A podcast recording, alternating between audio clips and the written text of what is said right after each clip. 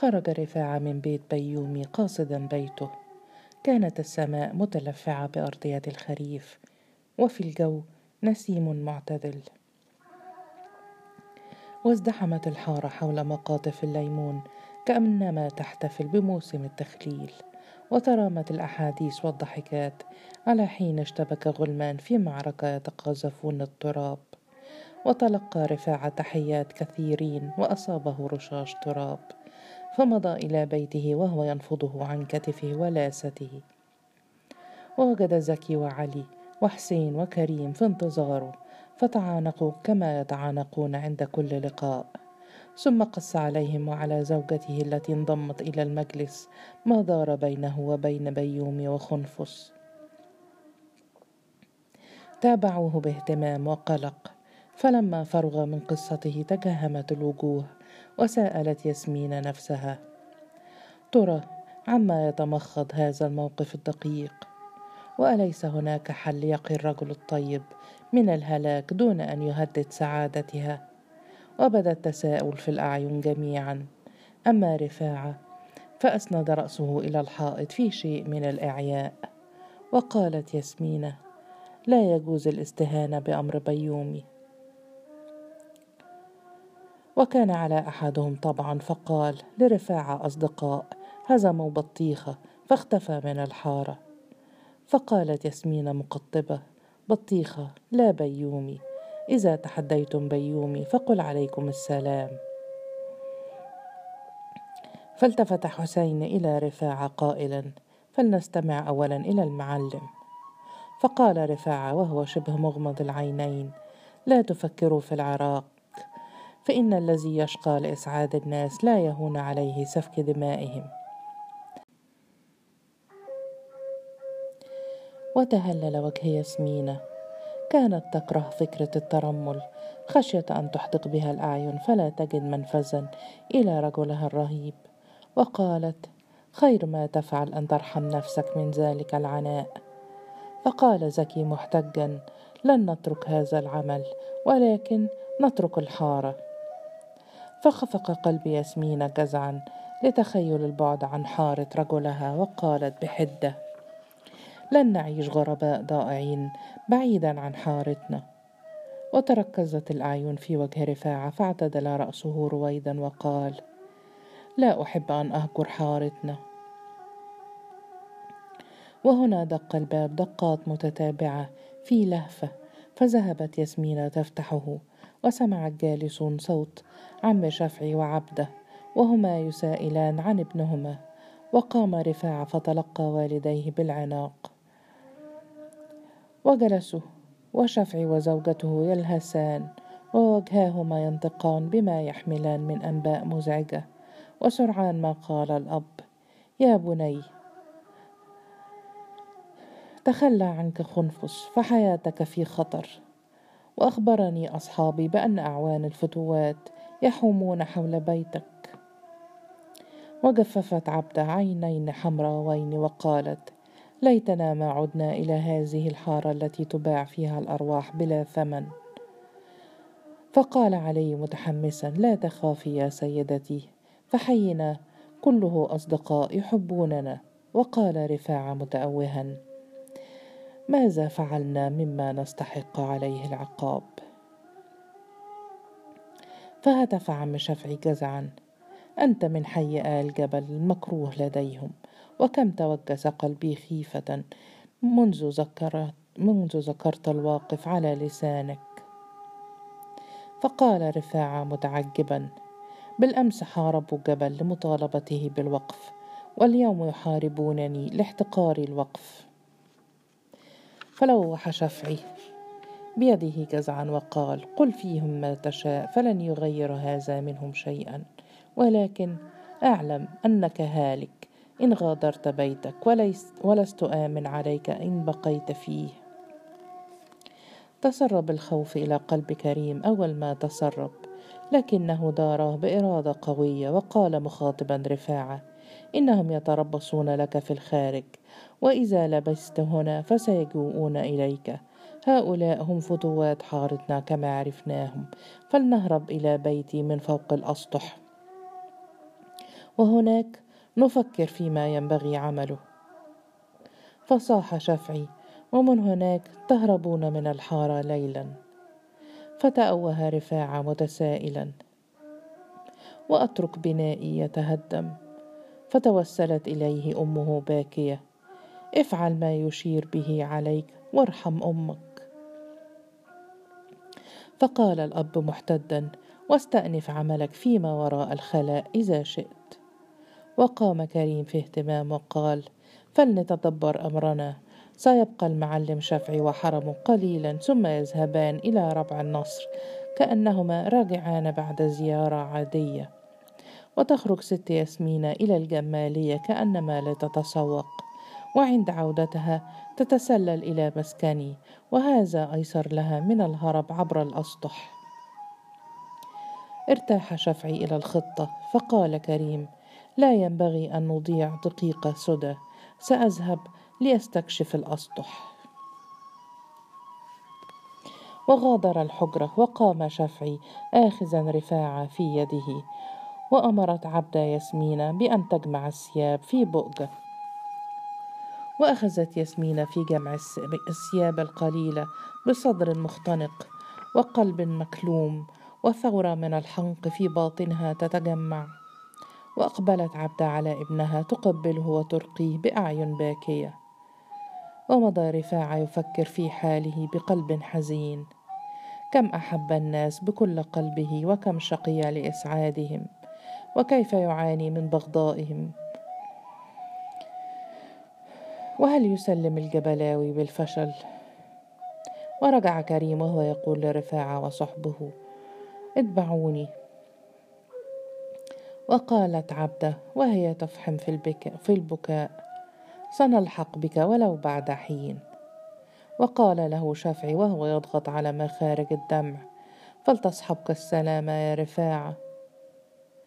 عانق رفاعة والديه ثم التفت إلى ياسمين قائلا احبك الملاء والبرقع كي لا يعرفك أحد. ثم وهو يميل إلى أذنها لا أطيق أن تمتد لك يد بسوء. غادرت ياسمين الربع ملتفة في السواد وكلمات عبده تتردد في أذنيها حين قالت لها وهي تودعها مع السلامة يا بنتي ربنا يحفظك ويصونك رفاع عهدتك سأدعو لكما في النهار والليل. كانت طلائع الليل تزحف وفوانيس المقاهي تشتعل والغلمان يلعبون حول الأنوار المنبعثة من مصابيح عربات اليد. على حين احتدم عراك القطط والكلاب كشأنه في ذلك الوقت من اليوم حول أكوام الزبالة. مضت ياسمين نحو الجمالية وليس في قلبها العاشق مكان للرحمة. لم يساورها التردد ولكن ملأها الخوف فخيل إليها أن أعينا كثيرة ترقبها ولم تشعر بشيء من الاطمئنان حتى عرجت من الدراسة إلى الخلاء. لكنها لم تجد الاطمئنان الحقيقي إلا في المنظرة بين يدي بيومي. ولما نزعت النقاب عن وجهها تفحصها باهتمام وتساؤل خايفة؟ فأجابت وهي تلهث نعم. فقال كلا الجبن ليس من صفاتك خبريني ماذا ورائك. فقالت بصوت لا يكاد يسمع هربوا من فوق الأسطح إلى بيت كريم وسيغادرون الحارة عند الفجر. فغمغم بيومي ساخرا عند الفجر يا ولد الهرمة. فقالت أقنعوه بالذهاب فلماذا لا تدعه يذهب. فابتسم ساخرا وقال قديما ذهب جبل ثم عاد. هذه الحشرات لا تستحق الحياة. فقالت وهي شاردة اللب إنه ينكر الحياة ولكنه لا يستحق الموت. فتقلص فيه اشمئزازا وقال في الحارة كفايتها من المجانين. نظرت إليه في استعطاف ثم غضت بصرها وهمست وكأنما تحادث نفسها. أنقذني يوما من الهلاك. فضحك في سخرية غليظة وقال وها أنت زي تسلمينه للهلاك واحدة بواحدة والبادي أظلم. فشعرت بقلق موجع كالمرض ورمقته بعتاب وهي تقول فعلت ما فعلت لأنك أغلى من حياتي. فربط خدها برقة وقال سيخلو لنا الجو وإذا ضايقتك الظروف فلك في هذا البيت مكان. فارتفعت روحها من هبوطها درجات وقالت لو عرضوا علي بيت الواقف من دونك ما قبلته فقال لها أنت بنت مخلصه وشكتها مخلصة. فعاودها القلق الذي هو كالمرض وتساءلت ترى هل يسخر منها الرجل؟ ولم يكن ثمة وقت لمزيد من الكلام. فقامت وقام ليودعها حتى تسللت من الباب الخلفي. ووجدت زوجها وأصحابه في انتظارها فجلست إلى جانب زوجها وهي تقول لرفاعة بيتنا مراقب ومن الحكمة أن أمك تركت المصباح مشتعلا وراء النافذة وسيكون الهروب ميسورا عند الفجر. فقال لها زكي وهو يلحظ رفاعه في حزن. لكنه حزين. أليس المرضى في كل مكان؟ وأليسوا هم في حاجة كذلك إلى الشفاء؟ فقال رفاعه تشتد الحاجة إلى الدواء حيث يستفحل المرض. ونظرت ياسمين نحوه في رثاء وقالت لنفسها إن من الظلم قتله. وتمنت لو كان فيه جانب واحد يستحق العقاب. وذكرت أنه الوحيد في هذه الدنيا الذي أحسن إليها وأن جزاؤه على ذلك سيكون القتل. ولعنت في سرها هذه الأفكار وقالت ليفعل الخير من يجد في حياته الخير. ولما رأته يبادلها النظر قالت كالمشفقة حياتك أغلى من حارتنا اللعينة. فقال رفاعة باسما هذا ما يقوله لسانك غير أني أقرأ الحزن في عينيك. وارتعدت وقالت لنفسها يا ويلي لو كانت قدرته على قراءة العين كقدرته على إخراج العفاريت وقالت له ليس ما بي حزن ولكنه الخوف عليك. وقام كريم وهو يقول سأعد العشاء. ورجع حاملا الطبلية فدعاهم إلى الجلوس فجلسوا حولها. وكان العشاء مكونا من الخبز والجبن والمش والخيار والفجل وثمة أبريق من البوظة. وملأ كريم الأكواب وهو يقول ليلتنا تحتاج إلى التدفئة والتشجيع. وشربوا ثم قال رفاعة باسما الخمر توقظ العفاريت ولكنها تنعش من تخلص من, تخل من تخلص من عفريته. ونظر نحو ياسمينة إلى جانبه فأدركت مغزى نظرته وقالت ستخلصني من عفريتي غدا إن مد الله في العمر. فتهلل وجه رفاعة سرورا وتبادل الأصدقاء التهاني ومضوا يتناولون العشاء. قطعت الأرغفة وتلاقت الأيدي فوق الأطباق وبدوا وكأنهم تناسوا الموت المحيط بهم. وإذا برفاعة يقول أراد صاحب الوقف لأبنائه أن يكونوا مثله ولكنهم أبوا إلا أن يكونوا مثل العفاريت. إنهم أغبياء وهو لا يحب الغباء كما قال لي. هز كريم رأسه أسفا وبلع لقمته ثم قال لو كان على شيء من قوته الأولى لصارت الأمور كما يشاء. فقال علي حانقا لو لو لو ماذا أفدنا من لو؟ علينا أن نعمل. فقال رفاعة بقوة ما قصرنا قط.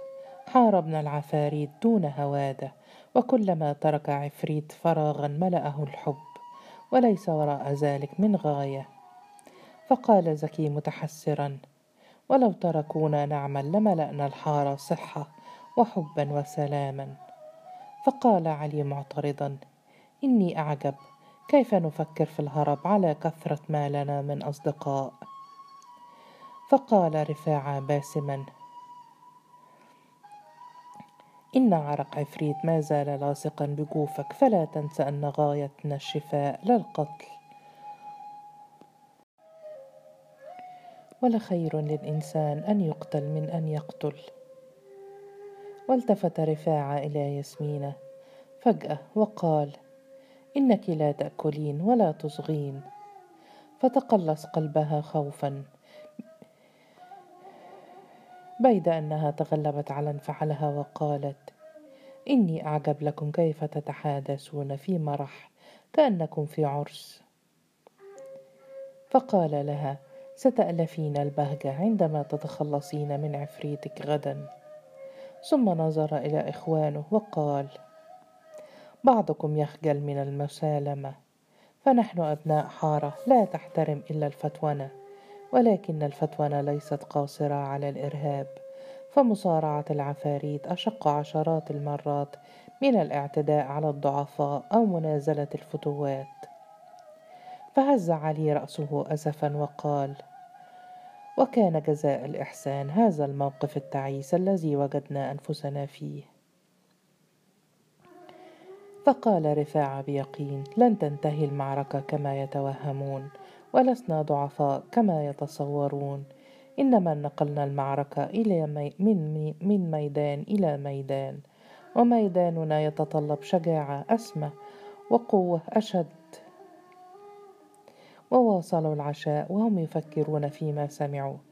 وبدا لأعينهم هادئا مطمئنا قويا بقدر ما بدا جميلا وديعا.